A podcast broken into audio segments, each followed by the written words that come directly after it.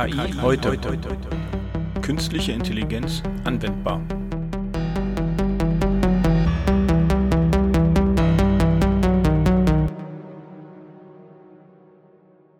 Moin Nina. Moin Frank. Na, wie ist es? Gut. Gut. Läuft alles. Und bei dir? Auch, auch. Äh, alles, alles gut. Auf meiner Suche nach einem Thema, wo es rund um Innovation ging für einen Workshop, bin ich über einen Artikel gestolpert bei DAC Digital. Da geht es darum, dass Platon, äh, einer der berühmtesten Philosophen, mal gesagt haben soll, dass unser Bedarf der wahre Schöpfer ist, also der wahre Erzeuger von neuen Sachen. Oder anders ausgedrückt fand ich auch ganz schön die über die sozusagen das Neuzeitliche davon. Ne? Ähm, die Notwendigkeit ist die Mutter der Erfindung. Fundstück der Woche.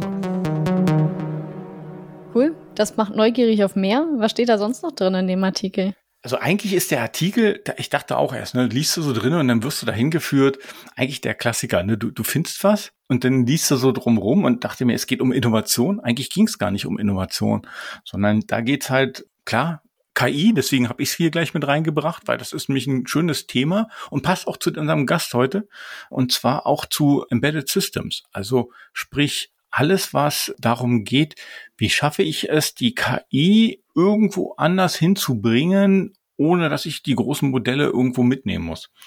Also ich habe vielleicht ein Abbild von dem ganzen Modell, ich habe äh, etwas, wo ich gelernt habe, aber ausgeführt wird das Modell oder die KI eingesetzt wird natürlich auf dem Endgerät. Ja, macht ja Sinn. Vor allem so in den Bereichen, wo man nicht überall immer verbunden sein möchte mit der gesamten Welt. Ja, auch wenn du verbunden bist, ist es manchmal auch ganz gut. Also ne, nimm zum Beispiel äh, dein Telefon. Ja. ja. Die Gesichtserkennung zum Beispiel da drinnen, äh, da gibt's ganz, ganz viele Modelle, die haben gelernt und du bringst jetzt deinem Telefon nur noch bei, dass dein Gesicht das ist, welches entschlüsselt was das Telefon freischaltet. Ja, soll ja auch kein anderer nutzen, ne? Äh, richtig, genau. Aber stell dir vor, das würde jetzt nicht direkt auf dem Handy funktionieren, sondern deine Daten von deinem Gesicht würden erst in die Cloud gesendet werden und dann wieder zurückkommt, ja, die Nina darf ihr Handy entschlüsseln, ähm, darf ihr sozusagen aufschließen und darf sozusagen damit arbeiten. Würde ich jetzt spontan sagen, das dauert deutlich länger und viel fehleranfälliger. Also beziehungsweise wenn das jetzt erst in die Cloud geht, bis es zurückkommt, geht zwar mittlerweile alles ja in 0, nix, aber. Ja, 0, nix ist es nicht ganz. Nichtsdestotrotz müsste ja irgendwo ein Prozess angestoßen werden, der dann wieder sagt, ja, nein. Und jetzt stell dir vor, du bist halt klassischerweise ne, in Deutschland unterwegs mit dem Zug von einem Funkloch zum nächsten und du willst dein Handy entsperren. Ja, danke. Komme ich wohl nie ran. Genau. Und jedes Mal sagt dir dein Handy, ah, tut mir leid, ich habe leider keine Verbindung, ich kann diesen Service nicht ausführen, gib deine PIN ein. Oder sitzt im Flugzeug. Im Flugzeug, genau. Flugmodus. Ja. Und das, genau.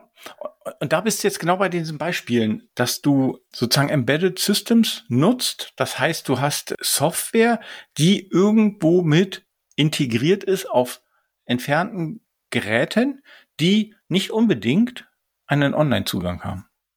Ja, und wenn ich erst auf die Cloud zugreifen muss, online, geht nicht. Bin ich abgeschnitten von dem, was ich machen möchte. Genau, genau. Und da gibt's halt verschiedene Möglichkeiten, wo du das dir überall vorstellen könntest. Ne? Also Healthcare es ist ein schönes Beispiel. Also alles, was rund um äh, Gesundheit geht, Logistik, Mobility, äh, auch da, wenn du da ein bisschen äh, den Geräten nachher den Endgeräten ein bisschen mehr Logik mitgibst, KI mitgibst, damit die selber wissen, das Paket, wo es hin soll und selber sich vielleicht auch meldet, hey, Moment, ich bin im falschen Fahrzeug.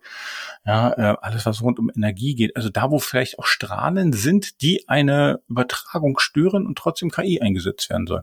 Da ist es ganz interessant, mit solchen Modellen zu arbeiten, die halt funktionieren, wenn du nicht online bist und trotzdem KI einsetzen möchtest. Ja, klingt sehr spannend, was man damit wohl alles machen kann. Genau. Und die beliebtesten Sek äh, Sektoren oder Einsatzgebiete sind auch wirklich, also äh, ganz, ganz viel ist Gesundheit. Mhm. Wo ich es noch nicht so mitgekriegt habe, Sie nennen auch in dem Artikel Banken und Finanzen. Da wüsste ich nicht, welches Gerät bei einer Bank als Embedded System eine KI enthält. Ich könnte mir höchstens vorstellen, wenn du eine Bank hast, dass du ähm, vielleicht Kartenlesegeräte rausgibst, die erkennen, ob an irgendwelchen Geräten manipuliert wurde, ob da eine Fälschung dran ist. Das könnte ich mir noch vorstellen. Ja. Ja. Aber ansonsten wüsste ich nicht bei Banken und Finanzen. Wüsste ich jetzt so auch nicht. Und was sie auch noch aufzeigen, sind die beliebtesten Technologien, die in Embedded Systems eingebettet sind. Finde ich auch ganz spannend. Das ist nämlich ziemlich oft, und das haben wir auch ganz oft schon in unserem Podcast gehabt, ne, die eingebettet, also die Spracherkennung. Ja. Viel von diesen Spracherkennung. Wir hatten gerade Gesichtserkennung. Bildverarbeitung ist da drinne. Ne? Das sind so die Dinge drinne, wo ich denke, okay, cool. Ne? Also Computer Vision, alles was in Natural Language geht, natürliche Spracherkennung, damit was zu machen, finde ich total interessant. Guck mal, vielleicht, wir hatten doch auch dazu in dem Bereich zu Spracherkennung Voicebots. Da war schon mal eine Folge gemacht zu Banken, wo wir die Sparkasse als Beispiel hatten. Ja. Wer weiß, vielleicht steckt da ja auch schon irgendwo noch mit Embedded AI drinne. Ah, das, das ist natürlich interessant in den, in den Geldautomaten. Ja. Vielleicht geht ja der Trend dahin, dass der Geldautomat mit Sprachsteuerung ist. Bitte geben Sie jetzt Ihre PIN ein. Bitte sagen Sie jetzt laut Ihre PIN. das das wäre natürlich äh, ungünstig. Aber wo du das gerade so sagtest, mit von wegen der Geldautomat sprich mit mir. Wie ist denn das, wenn ich jetzt Barrierefreiheit denke? Sehbehinderter Mensch, der den Bildschirm gar nicht erkennen kann, wie holt der sich denn Geld ab? Die haben ja die Breitschrift, die können da schon Sachen. Also sprich, er könnte seine PIN trotzdem eintippen. Das, glaube ich, wäre ziemlich gut. Aber er müsste nicht mehr auf, auf so ein Menü rumtippen, sondern ich glaube, da, wenn der Geldautomat mit dem reden würde, wäre das super. Genau, dass er dann nur noch dann na, entsprechend die Auswahl treffen kann, kann ja auch sagen, von wegen eins für Geld abheben, zwei für Kontostand, drei für, ich weiß nicht, was noch alles geht, äh, Handy mhm. aufladen, glaube ich. Genau. Was auch immer. Und das, dann bist du an dem Augenblick ein bisschen unabhängig von eigentlich einer Internetanbindung, obwohl viele Geldautomaten natürlich eine Internetanbindung haben, aber ich glaube nicht alle direkt zu ihrer eigenen Bank. Nichtsdestotrotz könnte ich mir das gut vorstellen. Da könnte man halt sowas gut machen. Finde ich, das finde ich auch eine gute Idee. Ja, vor allem auch gerade dann, wenn du dann randenkst an Maschinen, die vielleicht auch mit Sprache gesteuert werden sollen. Ich glaube, da fallen uns jetzt gerade ganz viele Anwendungsanfälle ein. Das ist schon mal eine gute Überleitung. Ich bin gespannt, was unser Gast heute noch an Ideen hat, wo das ist. Und vielleicht hat er auch noch eine bessere Definition zu Embedded AI, wo das eigentlich interessant ist. Wie gesagt, wir werden den Link hier wieder unten als Fundstück der Woche mit verlinken. Also wenn jemand da mehr lesen will, das ist ziemlich gut beschrieben und den Rest, glaube ich, erzählt uns heute unser Gast. Aber vorab gibt's natürlich wie immer die Zusammenfassung. Zahlen, Daten, Fakten. Eingebettete künstliche Intelligenz ist die Anwendung von maschinellem und tiefem Lernen in Software auf der Geräteebene. Die Software kann so programmiert werden, dass sie auf der Grundlage der gesammelten und analysierten Daten sowohl prädiktive als auch reaktive Intelligenz bereitstellt. Es wird erwartet, dass der globale Markt für Embedded AI bis 2026 etwa 38 Milliarden US-Dollar erreicht. Der globale KI-Chipsatzmarkt wurde 2020 auf 12 Milliarden US-Dollar geschätzt. Die Prognosen zeigen, dass er bis 2028 125 Milliarden US-Dollar erreichen würde. Die beliebtesten Sektoren sind Gesundheitswesen, Banken und Finanzen, Automobil, Fertigung, Cybersicherheit und Unterhaltungselektronik.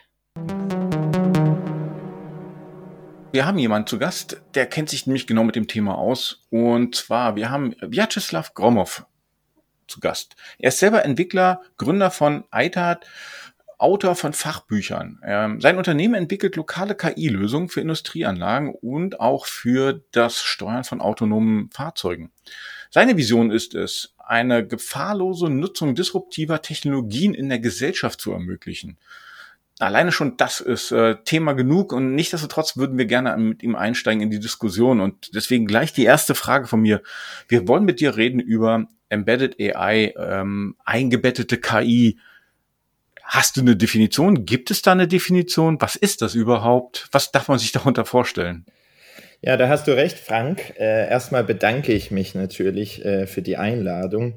Äh, Embedded KI für sich ist ein ziemlich neues Feld. Also das gibt's, würde ich jetzt mal überschlagen, seit zwei Jahren erstmal richtig. Ja, wenn wir jetzt in der Historie die zwei KI-Winter hinter uns haben, also wo KI immer wieder Anläufe im letzten Jahrhundert gebraucht hat, ähm, dann äh, kommt es aus der Historie heraus, dass KI immer auf großen Rechensystemen, also Servern, PCs, ja. Steuergeräten lief. Dann gab es jetzt dazwischen, so in den letzten zehn Jahren würde ich jetzt grob ähm, aufzeigen, dass den Trend der Edge AI, also der Vorverarbeitung an der Netzwerkkante, das heißt, da steckt auch noch eine kleine KI drin, die mhm. irgendwie zum Beispiel die Gesichter aus den Bildern rausschneidet, aber den Rest zum Server schickt und die Gesichter werden für sich auf dem Server mit vielen Rechenkapazitäten ausgewertet. Nun hatten wir in den letzten zwei, drei Jahren den Trend, dass die Halbleiter, also Chips von 40 Cent aufwärts, ähm, schon so viel Performance bieten, also Rechenleistung, dass die ganze KI für Gesichtserkennung, Personenerkennung, Gesten, Sprache, Predictive Maintenance Themen und ganz hochspezifische technische äh, äh, Themen eben möglich ist vor Ort in wenigen Millisekunden, was ganz neue Vorteile mit sich bringt. Ah, cool. Das klingt spannend. Hast du ein Beispiel, wo zum Beispiel Embedded KI eingesetzt werden kann? Ja, also im Endeffekt sind wir da branchenunabhängig, also fast schon agnostisch gegenüber Branchen. Ähm, das heißt, von Medizin über Automotive bis hin zum Maschinenbau und Personal Health, also Consumer Geräte, weiße Ware, äh, ist es eigentlich überall schon möglich, weil die Chips, die 20, 40 Cent kosten, ähm, ja, günstig genug sind, um auch in Volumenprodukte eingesetzt zu werden. Typische Anwendungen sind bestimmte User-Interaction-Themen, wie ich schon gesagt habe, Personenerkennung, wer steht jetzt im Raum, muss ich anders lüften, wenn ich jetzt ein Luftfilter bin, äh, bedient mich jemand mit, mit Gesten, auch mit komplexeren Gesten, also was hygienisch ist, was aber auch so intuitiv ist, oder eben mit Sprache von der anderen Seite des Raumes wir haben so typische Projektierungen mit Medizintechnikherstellern, wo zum Beispiel eine Krankenschwester entfallen kann, die nicht steril ist, die nur an dem Hochfrequenzchirurgie Skalpell sozusagen steht und hoch und runter dreht, je nachdem, was der Chirurg sagt. Sowas entfällt dann durch die direkte Sprachsteuerung. Ähm, genauso wie auf, auf Bändern, also wenn es große Automatisierungsanlagen sind, dass man erkennt, irgendjemand legt rein oder irgendjemand ist mit der Hand im Sicherheitsbereich oder will einfach weiter winken und die Maschine macht weiter. Also da gibt es schon sehr viele Use Cases, was User Interaction zum Beispiel angeht. Also gerade die User Interaction kann ich mir gut vorstellen. Jetzt haben wir in vielen unserer Folgen, wo es bei uns äh, immer um KI geht, immer auch gelernt, hm, KI braucht ganz viele Daten. Wie, wie schaffe ich das denn, wenn ich gerade nachher in so einem Endbauteil bin? Ja? Ich bin irgendwo drinne. Ähm, wie, wie, wie komme ich, wie komme ich da mit den Daten aus? Wie viele Daten habe ich da? Wie kann ich da lernen? Ähm, wie funktioniert das? Wie funktioniert das in, einer, in so einer, sagen wir mal, du sagst immer so schön, dieser Chip kostet 40, äh, 80 äh, Cent irgendwas wie, wie komme wie, wie, wie komm ich da mit den ganzen Daten klar? Wo kommen die Daten her? Wo, ich kann ja gar nicht speichern. Was mache ich da? Also gerade Datenbasis ist ja wichtig für KI. Ja, also vielleicht fangen wir jetzt von Anfang an. Ich hole bisschen aus. Natürlich können die Chips auch 300 Euro kosten und die sind immer noch ja, embedded. Ja, das sind Nach oben ist immer Luft. äh, GPU-Chips und manchmal ist es notwendig, ah, okay. wenn man ganz große ganz große Anlagen hat, die vielleicht nur Losstückzahl eins haben oder auch nur fünfmal auf der Welt stehen und mhm. hochkomplexe Thematiken ähm, lösen müssen, ähm, dann ist es eben so, je weniger Datengrundlage man hat, desto grundsätzlich komplexer werden die Modelle. Man kann sehr wenige Zusammenhänge finden. Es wird ziemlich komplex und die Systemgröße vorgegeben durch das KI, künstliche neuronale Netz äh, vor allem, äh, muss halt viel mehr Rechenleistung haben und auf ein viel größere Hardware, also Embedded System, äh, eingepflanzt mhm. werden. Da spielt es aber auch keine Rolle, ja, da, äh, ob das System äh, 2000 kostet oder eben wie bei weißer Ware drei Euro, ja. Aber zu den Daten, da hast du recht, das ist so eins der, der, der Knackpunkte, Frank. Man hat immer zu wenig Daten, ja. Also wir sammeln meistens in unserem Labor, nehmen wir jetzt Predictive Maintenance, also irgendwas sehr tiefgehendes, irgendwelche Sensorwerte, Temperaturen, Drücke, Ultraschallwerte oder Spektrographie, Staubanalysen und so weiter, um irgendwelche Hauptausfallskomponenten eben zu überwachen. Das können Motoren sein, können irgendwelche Pumpen sein, können Bänder, Transportbänder sein. Und um das Monate vorher äh, vorherzusagen, ja, es wird der Fall X eintreten, also irgendein Verschleiß an der um Umlenkrolle oder das Band selber, nehmen wir die Geräte natürlich zu uns ins Labor. Ja, meistens tun wir es hier vor Ort oder eben beim Hersteller selber, dass wir Daten äh, sammeln und zwar mit sehr hochauflösender Messtechnik. Also nicht mit den Sensoren, die später reinkommen mhm. Äh, sollen, sondern wir wollen das Maximale an Daten rausbekommen. Und trotzdem reicht es ja meistens nicht. Man kann der KI natürlich auch dann ältere Geräte zeigen, wo schon der Verschleiß zu sehen ist, etc., wenn man sie hat. Man muss es nicht unbedingt zeigen. Man kann auch auf Abweichung sozusagen gehen vom Normalzustand. Ähm, Und dann fängt der ganze Data Science Prozess und da die Daten anzureichern, also Data Augmentation, was du mhm. gerade angesprochen hast. Das war früher sicherlich der Fall. Man hat einfach mehr Rausch reingebracht. Man hat jetzt in, in Bildern gesprochen, etwas gespiegelt, irgendwo ähm, Bildfehler reingebracht, dunkler, heller, Kontrastalgorithmen. Ähm, heutzutage machen wir das so, dass praktisch KI gegen KI antritt. Das heißt, wir erzeugen ähnlich Thema, Thema äh, Deepfakes durch mhm. spezielle GAN-Netzwerke oder Autoencoder aus den gesammelten echten Daten sozusagen echt aussehende virtuelle Daten. Das heißt, wir können nicht nur wie früher Faktor 10 vielleicht die Datenbank vergrößern, sondern auch mal Faktor 100 oder mehr, sodass wir Milliarden Datenpunkte teilweise haben, mhm. ähm, die, die, die eben der anderen KI, die ja später ins Gerät rein soll oder in die Maschine, äh, genug Datengrundlage zu schaffen, dass sie auch diese Zusammenhänge richtig erkennen kann. Mhm. Da fallen mir ganz konkret gleich wieder zwei Fragen ein. Also ähm, das eine ist, ihr lernt sozusagen ähm, die Systeme die Modelle erstmal vor, um sie dann zum Beispiel später auf Chips, den Chips mitzugeben, um gerade, wie du so schön sagst, in weißer Ware äh, zu duplizieren und jedem, jedem Gerät sozusagen ein Modell mitzugeben, ohne dass das Gerät selber gelernt hat. Können wir gleich nochmal drauf eingehen. Ähm, und das zweite, was ich habe, ist, gerade in großen Maschinen kann ich mir vorstellen, also eine gute Anomalieerkennung ist ja mal dann sinnvoll, wenn ich so eine Zeitreihenverarbeitung äh, habe. Es, es geht mir ja nicht um den einen Wert, der gerade ein Ausreißer ist, sondern in, in einer Zeitreihe erkenne ich, dieser Wert ist jetzt dreimal ausgerissen. Ist das jetzt noch normal oder nicht normal? Wie geht ihr damit um? Ne? Also deswegen schon wieder zwei Fragen. Lass uns mal auf die erste Frage gehen erstmal. Also ähm, mit dem mit dem Lernen. Ihr lernt sozusagen die Modelle außerhalb von den Chips und ähm, platziert dann sozusagen die Modelle mit der Software, mit dem Machine Learning Algorithmus da auf dem Chip, damit dann in dem Gerät das Ganze funktioniert. Habe ich das richtig beschrieben? Genau, also wir nehmen praktisch unseren Kunden alles ab, also sowohl die Hard- und Software, also von mhm. Datensammlung übers Modell bauen auf Serversystem bei uns vor Ort. Wir machen es nicht in der Cloud, weil Mittelstand, den wir adressieren, ist eben ein scheues Reh, wenn man gerade am Herzen der neuen Produk äh, Produktlinien äh, feilt. Ähm, und äh, haben natürlich auch Erfahrungen mit Modellen, also wissen meistens, wo in welche Richtung geht die Reise hin bei Motoren oder bei irgendwelchen Schläuchen oder bei Umlenkrollen oder bei Heizelementen von mir aus. Ähm, und das Modell wird dann unter hohen Aufwänden auf großen Rechensystemen, es wird richtig heiß in den Data Science Räumen bei uns. Die armen Entwickler äh, sind äh, zum Glück nicht über Nacht da, aber äh, es wird runtergekühlt. Ähm, und dann äh, gilt es und das ist ja so die Kernkompetenz von Embedded KI, das Modell möglichst klein zu bekommen.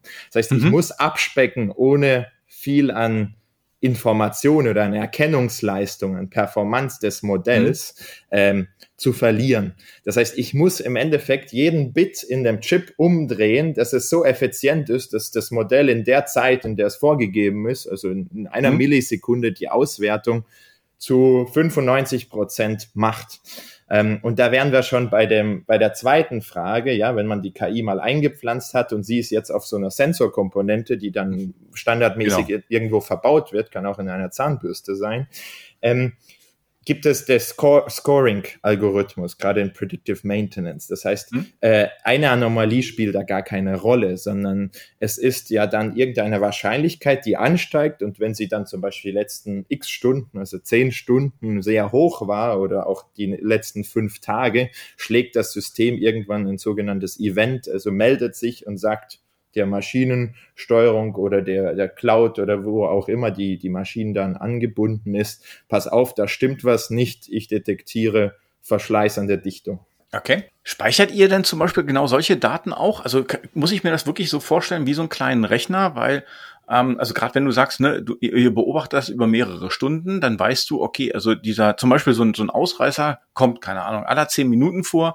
Das ist schon seltsam. Ne? Der erste, den ignoriere ich. Den zweiten, der kriegt dann einen höheren Score. Beim dritten Mal steigt der Score und beim vierten Mal, oh, jetzt ist doch irgendwas in Ordnung. Da scheint was nicht in Ordnung zu sein. Speichert ihr die Daten? Was ist, wenn ihr zum Beispiel einen Stromausfall habt? Äh, ist dann das Modell wieder auf den Ursprungszustand zurückgesetzt? Ist das, was es gelernt hat, vielleicht weg? Oder kann ich an der Stelle weitermachen? Ja, also ich würde da zwei Parallelstränge, äh, nach denen du fragst, aufmachen. Also der erste, hm? der erste Schrank ist, glaube ich, ganz wichtig. Die Embedded-Systeme sind nicht noch nicht so weit wie die großen Systeme, dass sie auch nachlernen im Feld. Also wenn das Produkt, okay. wenn du die Zahnbürste in der Hand hält, die deinen hm? Zahnstatus erkennt aufgrund von Vibrationen mit Embedded KI, dann hat sie das einmalig bei uns anhand der Daten gelernt und während sie bei dir ist, lernt sie nichts dazu. Also müsste ich sie wieder einschicken? Ich müsste sie zu dir schicken, damit sie von, von mir aus neue Sachen lernt und dann könntet ihr sozusagen äh, die Zahnbürste wieder neu neu lernen lassen anhand von Erfahrung von anderen Daten, die ihr noch zusätzlich einspielt. Aber das Gerät selber lernt bei mir nicht. Ähm, ja, also das Gerät wird abgedatet vom Hersteller dann mit neuen Algorithmen, wenn eben mehr Erfahrung, mehr Daten im Feld sind. Updates, mhm. äh, ob das Gerät updatefähig ist oder nicht, entscheiden natürlich die Kostenfrage. Also wie groß ist das Gerät? Äh, ansonsten wird die neuere KI immer auf den Folgeserien, also ab irgendeiner Produktionscharge wieder eingespielt. Äh, also man muss nicht zu uns zusenden. Wir sind aber gerade tatsächlich mit einem Doktoranden von, von der TUM dran am iterativen Lernen für Embedded KI. Das erfordert noch viel mehr Rechenleistung, aber dann ist gewährleistet, dass sie zu einem bestimmten Prozentsatz, seines 20 Prozent, nachlernt bei dir zu Hause. Das ist auch, das ist ja dann wirklich nochmal richtig spannend. Ne? Also dann, dann ähm, habe ich ja ein System und im Endeffekt ist es ja dann draußen, die Geräte, die ihr in die Welt geschickt habt, die sind ja dann später irgendwann alle unterschiedlich. Weil die ja alle unterschiedlich gelernt haben. Also jeder hat ja seine andere Umgebung. Das sollen sie ja auch. Also es macht einen Unterschied, ob du ein Linkshänder oder Rechtshänder bist, wenn mhm. wir jetzt bei der Zahnbürste bleiben. Es macht einen Unterschied, ob es dein Kind äh, nutzt oder du selber. Genauso wie es einen Unterschied macht, ob die Maschine, die gerade Predictive Maintenance überwacht wird, die Abfüllanlage eben am Nordpol steht oder in der Wüste. Ja, da ändern sich viele Parameter und die KI passt sich an. Und ähm, nochmal zu deiner zweiten Frage zurückzukommen, wie, wie speichern wir die Werte? Wir speichern nur die Ergebnisse, weil Embedded KI hat diesen Vorteil, dass sie sehr tief geht. Also wir sammeln extrem viele Daten. Also ich mache gern auch das Rechenbeispiel, was ich jetzt hier schlecht machen kann. Ähm, würden wir jetzt stundenlang diese Vibrationsdaten der Predictive Maintenance in der Auflösung, in der wir es auswerten, speichern, würde uns, da bräuchten wir tatsächlich eine Glasfaserleitung allein schon zur Maschinensteuerung tatsächlich. Das heißt, die KI, die dort wirkt, schaut sich sozusagen ein Schnipsel von x Millisekunden an aufgenommenen, also das sind Millionen Datenpunkten an und bildet daraus einen Score, also irgendeine Wahrscheinlichkeit, dass das und das gerade erkannt wurde oder dass das und das eintritt oder dass eine Geste erkannt wurde zum Beispiel. Und dieser Score wird gespeichert, auch wenn der Strom ausfällt, ja. Und wenn diese, diese Scores, also eine Aneinanderreihung von diesen Scores ist dann letztendlich dafür zuständig, dass irgendwas ausgelöst wird, wenn es häufig genug erkannt wurde. Von dem her ist es tatsächlich eine datenreduzierende Geschichte, die auch notwendig ist in einem dezentralen System. Ja, das ist, ich, ich bringe das Beispiel gerne, ähm, der große C, also das Gehirn muss nicht wissen, was der große C macht. Ja, dazwischen ist noch das Rückenmark und eine Vorverarbeitung. Trotzdem können wir dir natürlich die Vibrationswerte auch noch von mir aus 100 Mal in der Sekunde schicken, falls du es für deine Maschinenprozesse brauchst, aber eben nicht millionenfach. Das brauchst du auch nicht und der Speicher wäre viel zu teuer, geschweige denn Interface und Übertragung. Für wen ist es denn eigentlich so interessant, über Embedded KI mal nachzudenken. Also ha hast du da äh, den typischen Kunden, wo du sagst, äh, für euch, du hast vorhin schon den Mittelstand genannt, ne? Viele von denen sind ja auch so, dass du gar keine externen Zugänge, Datenzugänge in die Lagerhallen, in die Fabrikhallen, in die Werkhallen hast, weil halt genau dort nämlich Angst davor besteht, zum Beispiel auf der einen Seite Industriespionage, auf der anderen Seite Sabotage. Total nachvollziehbar. Wäre das für dich so ein Punkt, wo du sagst, da ist auf jeden Fall Embedded KI mal sinnvoll und denk mal darüber nach? Also für, wer ist so der typische Kunde für, für dich? Ja, also das muss man ein bisschen ausspalten nach, nach Branchen der erste Vorteil von Embedded KI ist natürlich diese kurze Latenzzeit. Ja, ich muss nicht diese Datenmenge an den Server schicken und wieder die Antwort zurückwarten. Das heißt, alle Prozesse in Maschinen, die in Millisekunden, das können Spritzgussmaschinen sein, können Abfüllanlagen, die müssen praktisch Flasche für Flasche oder Spritzgussteil oder Objekt für Objekt entscheiden. Ist es jetzt gut? Muss ich meine Parameter äh, umstellen? Sind da zu viele Luftbläschen drin? Das ist natürlich Embedded KI, weil die KI muss vor Ort die Entscheidung in Millisekunden, in Echtzeit sozusagen treffen. Das andere, was du angesprochen hast, ist diese ganze Security-Geschichte. Also ich gehe nicht mit meinen Daten raus, ich bin auch nicht abhängig, wenn der Server abstürzt oder wenn mir jemand die Leitung durchschneidet. Äh, das ist natürlich, das fängt bei der Medizin an die einfach allein schon durch die Räumlichkeiten um die Tomographen zum Beispiel herum, die abgeschirmt sind, gar keine, gar keine Anbindung haben können und auch nicht dürfen wegen Datenschutz und Co. Ähm, hört aber auch bei bis hin zu Wafer-Herstellern, also die wirklich Hightech entwickeln, wo wirklich auch kein Netzwerkzugang sein darf, auf. Und der dritte Punkt, den ich mir jetzt gerne rauspicken würde, ist die Kostenfrage, ja. Was ist der Hauptvorteil von Embedded KI? Ich habe keine kontinuierlichen Kosten, ja. Also wenn du jetzt eine Zahnbürste kaufst für 200 Euro oder eine Waschmaschine mit Predictive Maintenance für, von mir aus für 1000 Euro, dann ist der Hersteller natürlich nicht gewillt, dass deine Daten immer zu seinem Server oder zu seinem angemieteten Cloud-Server geschickt werden und da er kontinuierliche Pflegekosten für Datenspeicherung, aber auch Aufbereitung immer zahlt. Das heißt, du hast einmalig gezahlt, er zahlt aber monatlich, weiß ich nicht, drei Euro von mir aus, ja. Äh, während so eine Komponente, die fünf Euro kostet oder auch zehn Euro, eine Embedded KI-Komponente, das eben autark im Gerät selber tut. Das heißt, es ist auch eine große Kostenfrage, in die es geht. Und um jetzt nochmal bei den Kunden zu bleiben, es ist ja eine gewisse Marktdisruption zu spüren. Alle sprechen von Software as a Service, ja, mhm. diese ganzen äh, äh, auch was da für, für Kapital äh, im Markt äh, hängt, ja, bei diesen Geschichten. Ähm, aber ein anderer Trend schleicht sich sozusagen ein bisschen heran. Das ist die ganze Hardware-as-a-Service-Geschichte. Also es gibt auch Untertrends, Equipment as a Service und wie die alle genannt werden. Das kennst du vielleicht von den, von den Druckern, die, die mhm. mittlerweile geleast werden. Das kennt man vielleicht von den großen Zeitschriften, Schlagzeilen wie weiß ich nicht, Daimler wird Mobilitätsanbieter, nicht mehr Autoverkäufer. Also äh, du, du kaufst die Fahrt selber, nicht das Auto. Genauso wie Apple jetzt zukünftig die iPhones eben als, als, als Dienstleistung anbieten will und nicht mehr als Stück verkaufen will. Das sind ja diese Transformationen, die auch was von Nachhaltigkeit haben. Ja, ich muss nicht immer Volumen produzieren und ich bin auch interessiert, dass sie langlebiger sind und die auch Trends wie, wie, wie Predictive Maintenance erst erlauben, ja, weil ich kann den Kunden eine Maschinenverfügbarkeit oder Geräteverfügbarkeit garantieren, dass eben nicht ausfällt oder dass vorher das Ersatzteil eben automatisch ersetzt wird oder irgendein Material nachgefüllt wird. Und diese diese neuen Geschäftsmodelle sind besonders im Bereich Predictive Preventive Maintenance, gerade im Maschinenbau, sehr, sehr wichtig, weil durch Blechbiegen und Prozesse ist man nicht mehr wettbewerbsfähig gegenüber Asien. Ja, man ist wettbewerbsfähig, was die alten Werte angeht, also Kundenorientierung, Serviceorientierung etc. Da kann man wettbewerbsfähig bleiben, wenn man sich transformiert. Äh, von dem her und die anderen Punkte, also irgendwelche User-Interaction-Geschichten oder irgendwelche Prozessoptimierungen dadurch, dass ich Objekte erkenne oder irgendwelche Luftbläschen in, in meinem Prozess, äh, Medizingerät, das sind einfach nur USPs im Markt. Das andere ist wirklich eine Disruption. Was verkaufe ich eigentlich? Ja, stimmt. Das ist, äh, finde ich, den Ansatz finde ich total spannend. Und gerade was du jetzt beschrieben hast, nimm ähm, Hardware as a Service. Nimm einfach den Baumaschinenhersteller. Früher haben die, keine Ahnung, Bohrmaschinen, Presslüfthämmer irgendwie quasi verkauft und hatten immer, keine Ahnung, zwei Jahres Garantie drauf. Heute, wenn ich das, wenn ich das Beispiel nehme, was du gerade sagst, ne, ich nehme Predictive Maintenance drauf und mein Ziel als Baumaschinenhersteller ist ja, dass die Geräte viel, viel länger halten, weil ich ja die Stunde Nutzung verkaufe. Und je länger die halten, umso mehr kann ich sozusagen nachhaltig auch äh, Umsatz machen, weil ich nicht neu bauen muss und neu verkaufen muss, sondern ich kann das ja nutzen. Also da, da finde ich den Ansatz ziemlich, an den hatte ich gar nicht gedacht.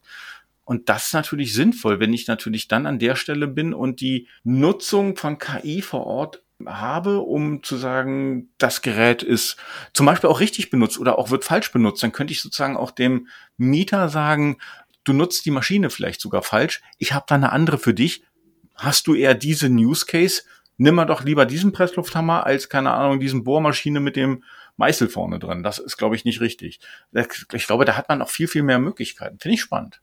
Exakt, also du kannst äh, später auch das Nutzerverhalten, nicht nur die Bedienung, sondern auch wie oft wird irgendein Prozess angetriggert, was sind die Umgebungsbedingungen, tatsächlich die Maschine auch adaptieren, ja, und tatsächlich auch Vorschläge machen, entweder im Preventive Maintenance Bereich, also pass auf, irgendwas ver verkalkt da, mach bitte ein bisschen mehr Wartung, dann geht's nicht kaputt, aber du mhm. kannst tatsächlich auch vorschlagen, bedien mal die Maschine anders oder auch ein Verkäufer kommt vorbei, ein Vertriebler und, und bietet dir eine passende passendere Geschichte an. Ja, und das sind letztendlich auch Absicherungen äh, der Lieferkette. Ja, letztendlich kannst du dich auch trauen, mal einen neuen Lieferanten für einen Motor in deiner Anlage äh, zu testen, weil du weißt, du hast eine Rückfallkomponente. Also die Maschine äh, hat keine, so gut wie keine Ausfallszeit, zumindest bei den Verschleiß. Hm. Wie lange dauert es ungefähr, so ein, so ein Modell, so eine, so, ein, so, ein, äh, ja, so eine KI zu trainieren? ich, ich weiß, das ist immer abhängig vom, vom Use Case, aber mal so ganz allgemein.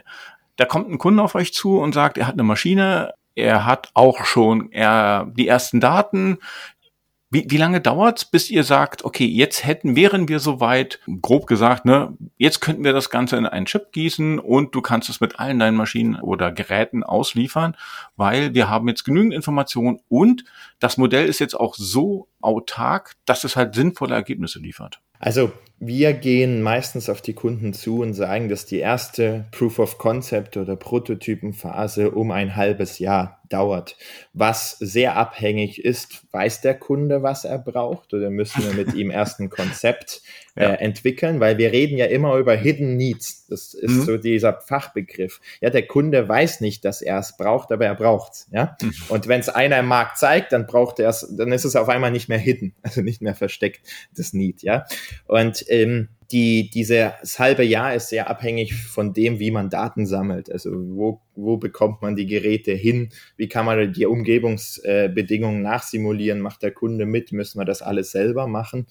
Aber dieser Prozess ist auch sehr hardwarelastig. Deswegen war es frühzeitig meine Entscheidung unter der Vision, wir wollen dem Mittelstand helfen. Wir merken, Wettbewerbsfähigkeit sinkt, auch im KI-Bereich. Man muss ja sagen, 95 Prozent der wichtigsten Veröffentlichungen, auch in den Heften, die wir hier haben, kommen schon aus Asien. Wir haben immer noch mit dem Mittelstand einen guten Nährboden, um eben solche Disruptionen ähm, drauf aufzubauen da war auch meine Entscheidung letztendlich, dass wir eine kleine Prototyping-Strecke hier aufbauen, also fast vollautomatisiert, dass wir die Hardware wirklich in zwei bis vier Stunden, also irgendein Sensor, mit dem wir erstmal Daten aufnehmen, später auch schon die intelligente Komponente. Das heißt, jeder der Ingenieure bei uns hat tatsächlich die Möglichkeit, seine Idee in vier Stunden Realität werden zu lassen.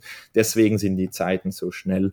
Ansonsten sind sehr viele Ingenieursdisziplinen gefragt. Ja, also von der Halterung, Maschinenbau, 3D-Druck, wie bringe ich einen Sensor an, über wie, wie mache ich die Hardware, was sind die Kosten, welche Bauteile, Abschirmungen, Zertifizierungen, Lebensdauertests, bis hin zur Data Science, aber auch der Embedded Software drumherum Richtung Interfaces sind schon sehr viele Ingenieursdisziplinen ge gefragt. Deswegen ist ein halbes Jahr trotzdem eine gute, gute Zeit dafür.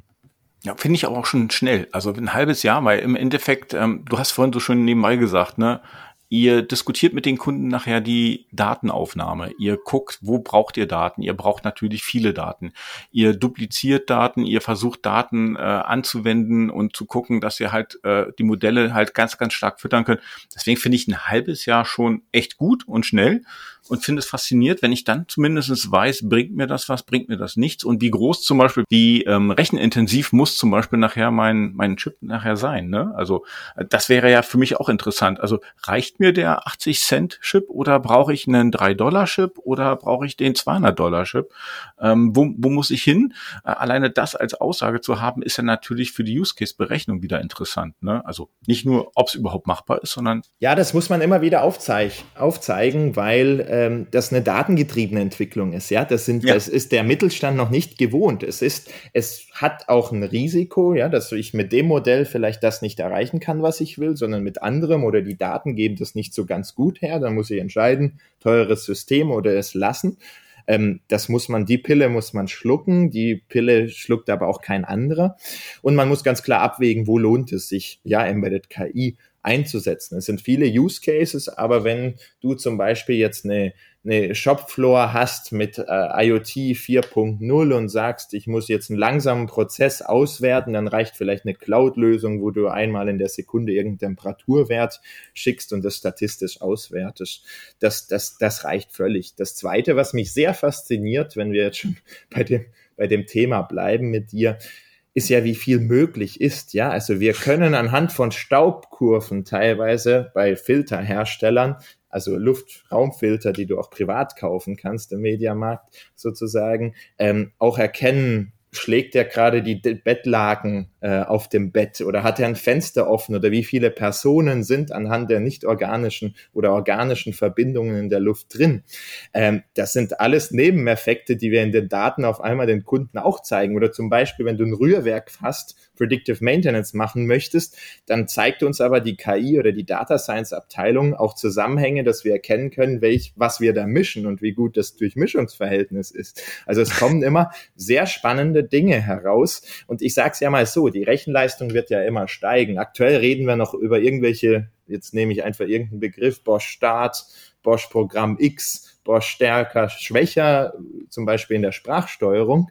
Und morgen reden wir schon, dass wir anhand dieser Befehlswörter nicht nur die Aktion durchführen können, sondern auch deine Emotionen wahrnehmen und dann auch darauf eingehen. Und übermorgen reden wir, wenn wir noch bessere Modelle haben und noch mehr Rechenleistung, darüber, wie gut deine Lunge ist und welche Krankheiten du gegebenenfalls hast.